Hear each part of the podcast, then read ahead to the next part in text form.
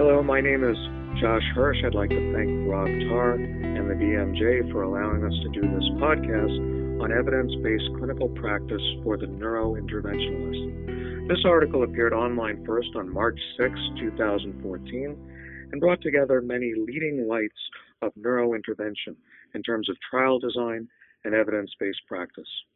Neurointerventional is an interesting field in that it is so recent in its development. The possibilities of treatment are so far greater in their sophistication than they were just a few short decades ago. We've noted that at the beginning of the neurointerventional paradigm shift, cerebrovascular doctors were looking for innovative, minimally invasive solutions to complex problems in the cerebral vasculature, but often didn't have the tools to readily perform those interventions. Again, a few decades later, the power that we are able to harness with the technologic innovation, computer enhancements, device sophistication really makes treatment the art of the possible. As such, neurointervention has become a mainstay of cerebrovascular care. With the increasing predominance of neurointervention in the cerebrovascular patient care paradigm comes the challenge of shifting from anecdotal care to evidence-based care. Often we found that as we look at trials designed to look at some of the different clinical issues we face as neurointerventionalists, they've not necessarily brought ringing endorsements to the procedures that we think so helpful. Part of that process, part of the role of our Society of Neurointerventional Surgery are to provide clinical guidelines and technical standards for our members, payers, referring community, and others to judge the status of the evidence to guide us in our day-to-day practice. We are very fortunate today to be joined by two of those leading lights. Doctor Phil Myers is the current president of the S N I N S. He spends every day thinking about how to advance the field of neurointervention.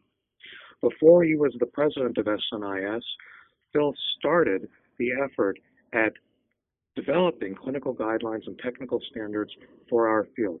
I should point out that he started doing that well before the J N I S even existed. He's brought so much to the field that his legacy will be filled with one accomplishment after another, but I think one of the standout accomplishments will be the founding of the Standard and Guidelines Committee. On a personal note, I'd also like to congratulate him on his recent promotion to professor at Columbia University. When Phil decided to transition off of the Standard and Guidelines Committee, there were many possible choices for the board on who would be the right person to succeed him, as this is one of our most important efforts at the Society. Doctor Mahesh Jayaraman is a present and future leader of our Society. He's a neurointerventionalist at Brown University and heads up our very robust Standard and Guidelines Committee.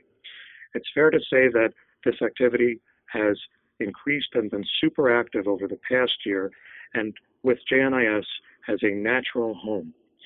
Gentlemen, I ask you to join me on this podcast. Well, thank you very much, Josh. Thank you, Josh. Well, why don't we start with uh, something very basic, and uh, maybe I can throw this to Mahesh. Mahesh, what is evidence-based medicine? Sure. Thanks, Josh. So one of the nice definitions of evidence-based medicine is at the University of Oxford and their Center for Evidence-Based Medicine. And they define E B M as the conscientious, explicit, and judicious use of the current best evidence in making decisions about the care of individual patients. Now, what does that mean? Well, what that means is that rather than looking at a patient and treating them anecdotally or treating them in a certain manner, either with or without a certain procedure or medicine, because you've always done it that way, or anecdotally, as in the last patient I did this to had a terrible outcome, so I shouldn't do this again, we try to use the best evidence that's available. At the same time, it's important to recognize that evidence-based medicine doesn't purely mean just going based on the literature alone. And so you want to integrate the literature into the decision-making, but also know what a, how your patient may or may not differ from a patient in one of those trials.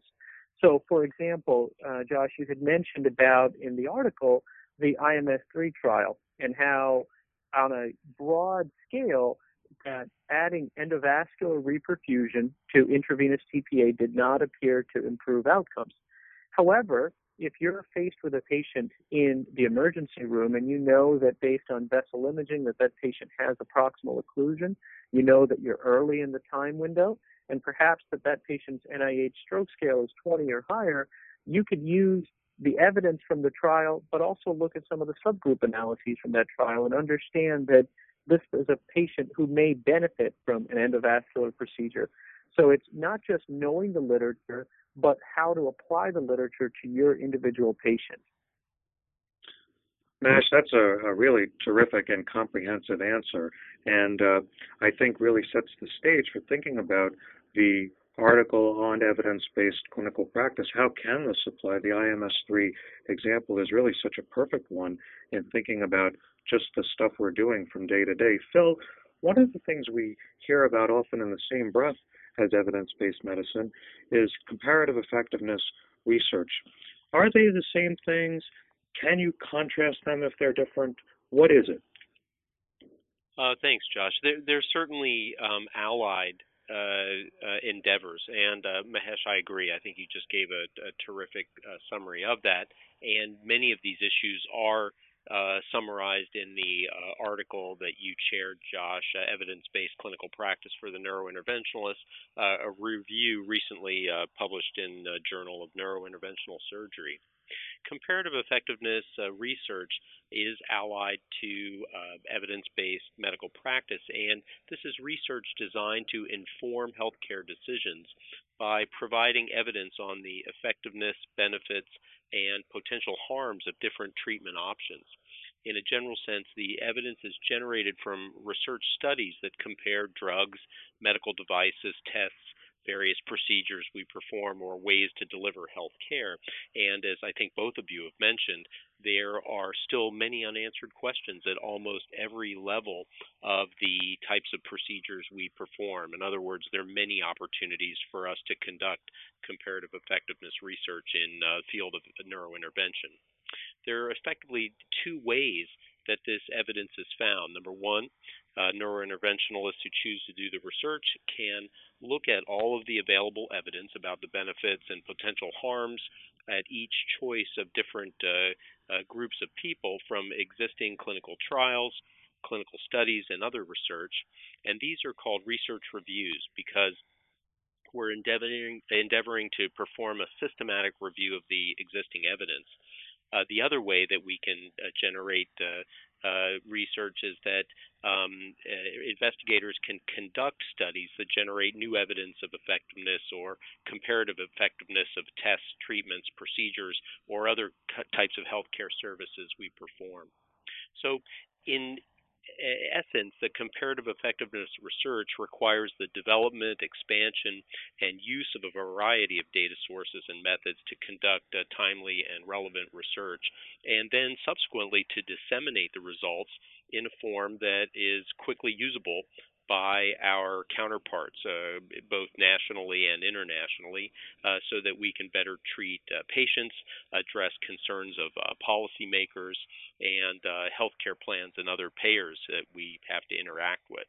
Uh, there are effectively seven steps that have been uh, outlined by A H R Q uh, in the process. And Uh, first, uh, we need to identify new and emerging clinical interventions, and we effectively, as you say, are doing this almost uh, uh, daily, if not monthly.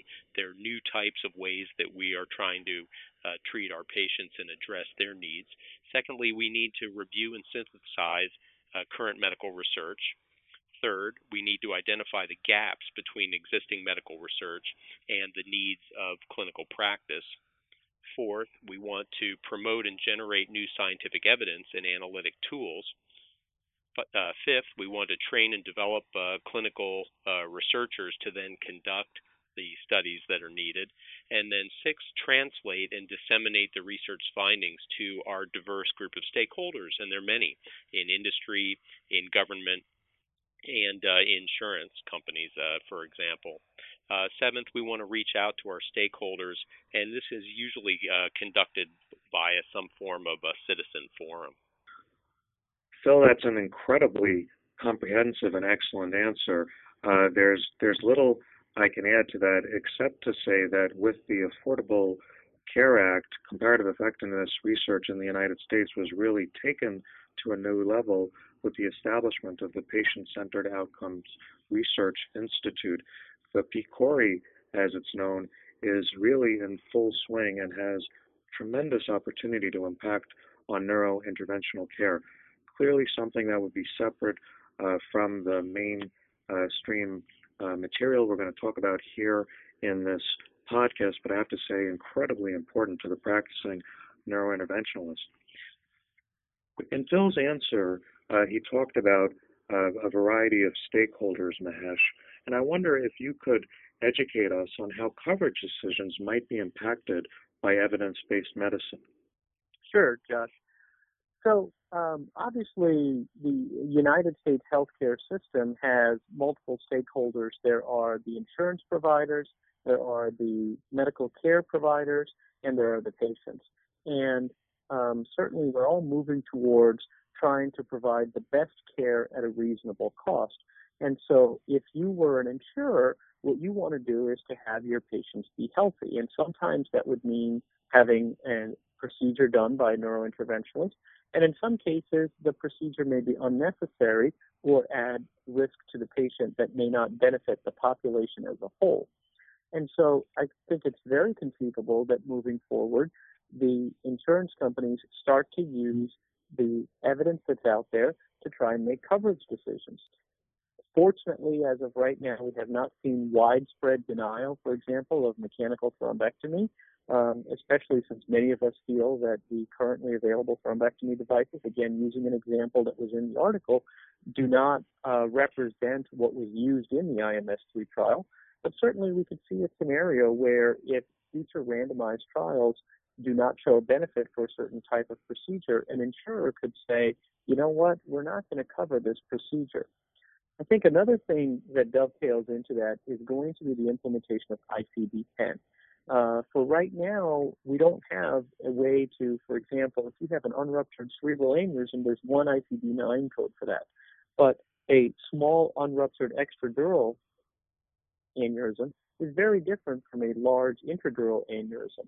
And so I think that as our ability to define the disease processes uh, expands with I C D ten, and as the level of evidence and the quality of the evidence um, grows, I think it's certainly conceivable that insurance providers are going to use what's out there in terms of the literature to base judgment uh, in terms of coverage decisions.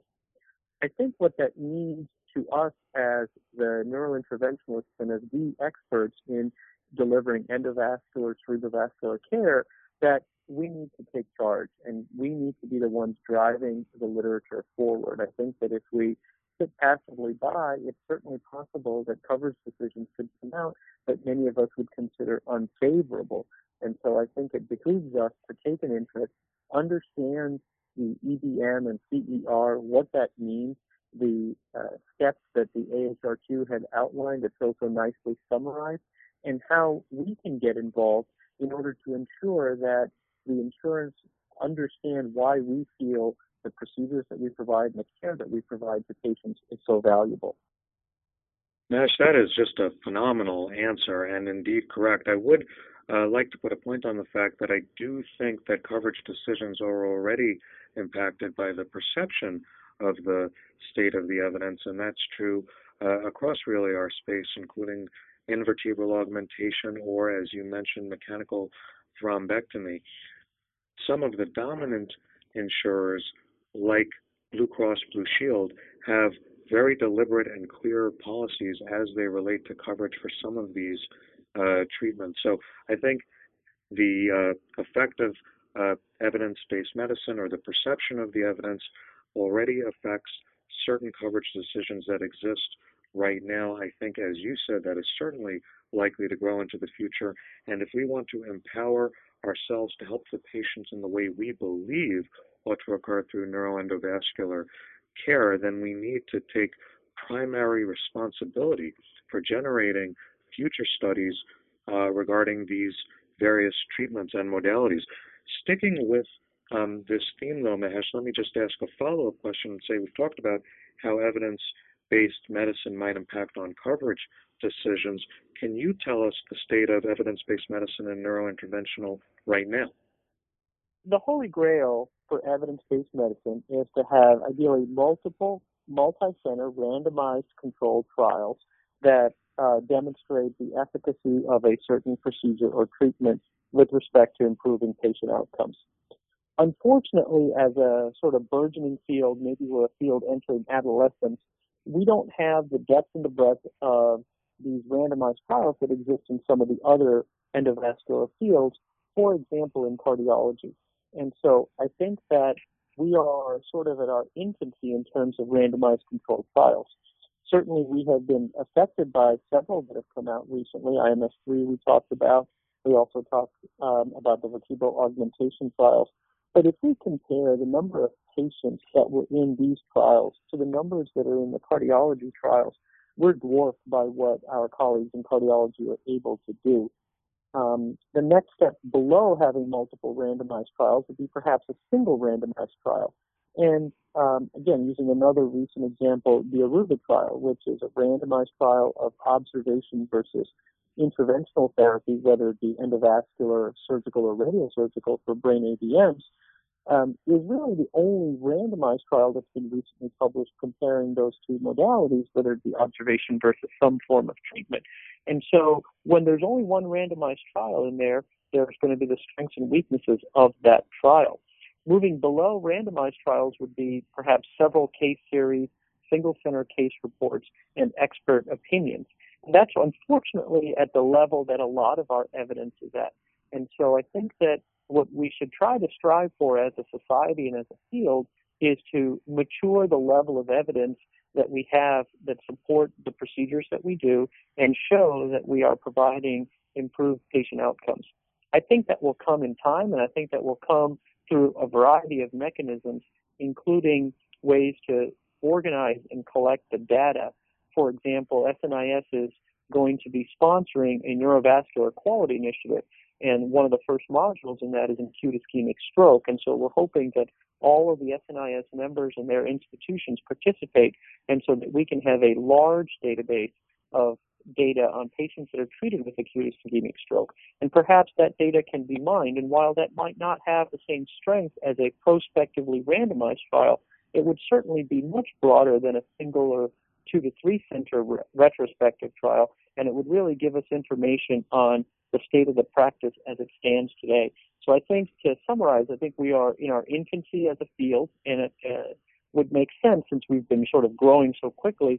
But as we sort of enter adolescence as a field, I think it's important for us to uh, expand the level of the evidence-based medicine in our field. Mahesh, that's just a terrific answer, and I love the fact that I can rejoin my my adolescence uh, once again. So uh, with that thought in mind... Always young, let, Josh, always young. Always young indeed. Uh, maybe we could pivot a little bit. The variety of evidence and uh, different studies that we've had over time take shape in the form of the clinical guidelines that the S N I S provides. Indeed, having Mahesh and Phil on the phone at the same time is really fortunate because there are no people that have done more to advance the clinical guidelines and technical standards of S N I S than my two co-participants. Phil, given your role establishing the committee, could I ask you to talk about the historic path of development of the neurointerventional guidelines? Uh, sure, Josh. Happy to do that. So um, I, going back to maybe ten uh, years or so, Uh, it was recognized that we had a need to uh, better codify some of the uh, procedures we did in terms of both how we perform the procedures, but also how to describe them. And this was uh, recognized as an early effort that would potentially lead to uh, publications that we could then subject to comparative effectiveness uh, research. In other words, having studies with data points reported in similar enough ways that we could draw data across uh, various studies for purposes of uh, systematic uh, reviews. I think as many of us recognize, when we look at single center studies, uh, small series and the like, reporting varies enough that it can make uh, the metrics of the study difficult to compare uh, among them. And so coming up with a common language, a common format would facilitate the ability to do comparative effectiveness research. Uh, some of the past leadership, for instance, uh, uh, when Gary uh, Duckweiler from U C L A was the president, he had asked me to uh, put together Uh, or at least a group, uh, start the process of putting together a document to uh, describe endovascular aneurysm treatment. How do we describe aneurysm location? What are common terms? What are the shapes and size of the aneurysms? How do we uh, actually measure these on the imaging studies that we um, uh, perform and obtain? And then secondly, how do we measure the effects of the treatment, both uh, clinically and in terms of the imaging? So that was one of the early points at which I had uh, uh, become involved in the process as a junior member of Uh, the S N I S, and then I have to say, uh, in no small part under uh, your direction and stewardship over the years, that then translated into this uh, role of uh, developing and redeveloping our Standards and Guidelines Committee. A set of standards had been put uh, together and published in American Journal of Neuroradiology. I believe it was in uh, two thousand two or thereabout, and it was an early attempt to start to Uh, uh, uh, categorize some of the procedures that we perform. And recognizing that ten years had uh, uh, transpired, there was a need to update all of these. And so we began a process that now Mahesh has uh, uh, taken on uh, to update those and to better reflect modern practice. And from that, we've not only started uh, to complete the set, original set, that needed updating, but we're recognizing new areas that need to be addressed, such as our use of antithrombotic medications for the types of endoluminal devices that we place in vessels. So there are going to be many more areas where uh, uh, intrepid minds, neurointerventionalists from all walks need to get together and start to develop a common language that will allow us to collect the data that can then be translated into the earliest uh, comparative effectiveness studies as we move uh, forward. Phil, it's such a brilliant point, and many of us uh, can take it for granted because of the work that you and other pioneers have done, that in fact one needed to establish a common language, a common reporting structure, just in order to be able to compare series to series. And, and that, in fact, was a meaningful first step into developing the robust standard and guideline process that we have today. Mahesh, as the current head of the committee, I wonder if you could talk to us about the current state of the S N I S guidelines, what the committee structure is like, how the workflows, any ongoing projects, things you'd like to talk about with respect to the current functioning of the Standard and Guidelines Committee. Sure, Josh, and I and I think it's very important that we acknowledge the work that Josh and Phil, especially Phil as the previous head of this committee, have done to get this effort started.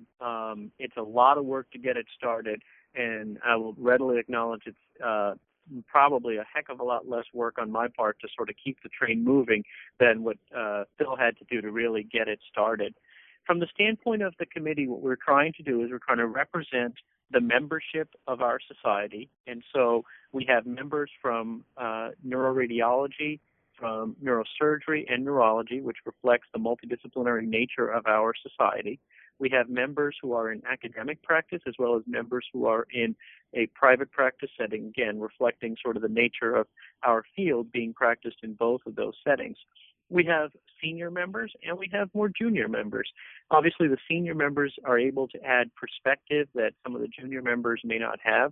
And then the junior members bring, um, honestly, they bring a ton of enthusiasm, and they um, really want to sort of move this forward. And so uh, as the president of the committee or the head of the committee, it's um, exciting for me because we have lots of people that want to uh, work very hard on a variety of documents.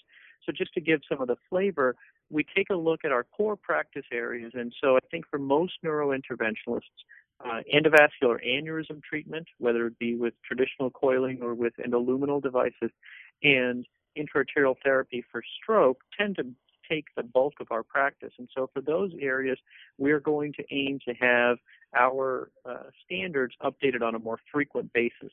And for the remainder of the procedures that we do, which are all very important, uh, we may space out the review of those um, areas. For example, some of the areas, uh, so rather some of the topics that are in development right now include documents, as Phil was saying, that pertain to the role of antithrombotic agents, testing for antithrombotic agents in the era of endoluminal reconstruction, the current status of intracranial dural A V fistulas in terms of the standard of practice as well as reporting standards. Um, we're going to be updating our reporting standards for stroke. Uh, and this is to reflect some of the evidence-based uh, literature that's come out. For example, there has been several retrospective theories that have suggested that patients who are under general endotracheal anesthesia uh, when having mechanical thrombectomy performed tend to have worse outcomes. Again, this is a retrospective study. It's not prospective, and we don't know whether that is, would hold up in a prospective randomized trial. But we think that that is powerful enough of an effect that in future stroke reporting guidelines, we would suggest that the type of anesthesia that's used be reported.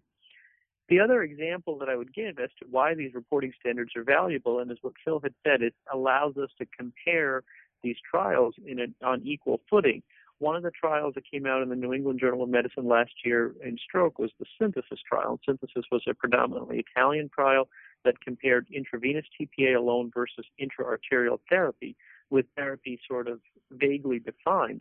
One of the aspects of that trial that I found particularly troubling was the fact that the angiographic recanalization rate was not reported in the manuscript. And certainly our reporting standards would suggest that angiographic recanalization must be reported in any series looking at intraarterial therapy for stroke. And so that allows us to look at that trial and say this trial did not adequately meet our reporting standards, and so we may think that this is something that was omitted from that trial, and perhaps it would be helpful to have that. But I think that um, I consider myself very fortunate to have a group of very motivated, very, very smart, very knowledgeable uh, members on the committee who are all interested in moving the state of our field forward and helping out with adding to the level of evidence-based literature that's out there and really help us define our, the standards of our practice as well as reporting standards and really help shape how the field will be moving forward. Well, Mahesh, your leadership in this effort has been tremendous, and I think the committee is terrific and really doing remarkable work, putting forward guidelines that are relevant to the clinical practice we enjoy from day to day. Well, this has been a terrific information-filled podcast. I'm very appreciative of Mahesh and Phil spending this time with me today reviewing this article, Evidence-Based Clinical Practice for the Neurointerventionalist. I wonder if either of you has any concluding thoughts to our uh, podcast here. Josh, I guess as um, S N I S president, one of the things I might say is I'm I'm approached from time to time by uh, members of our community saying, how can I get involved? What can I do uh, for S N I S? Uh, how can I become more involved in the society? And I think one of the best places is through the Standards and Guidelines Committee, as we've outlined in this discussion, and I think as both you and Mahesh have very clearly stated, there is there's a lot of work to be done. And the more minds uh, that we have uh, contributing thoughts and ideas, as well as doing some of the yeoman work of preparing documents, collecting uh, the data, uh, is uh, going to take a number of people. So for uh, many of our young uh, people involved in the community doing neurointervention, this would be a great opportunity to get involved in Society of Neurointerventional Surgery. It creates a, a number of publication opportunities uh, under Mahesh's direction, uh, d- uh, running the Standards and Guidelines Committee, and these documents end up being published in um, the B M J Journal of Neurointerventional Surgery. So I encourage all of our young members uh, to become involved in S N I S and uh, work through Standards and Guidelines Committee. What a fantastic way to end this uh, podcast with those encouraging words for future investigators and leaders of the Neurointerventional Society, I think it's fair to say that evidence-based clinical practice is here to stay. It's something that the three participants on the call truly believe augurs well for our future. We think there's tremendous opportunity in future trials that will be designed around the treatments we provide. We look forward to assimilating uh, the information from those trials and uh, including them in future guidelines going forward. Thank you, Mahesh. Thank you, Phil. And with that, we'll conclude.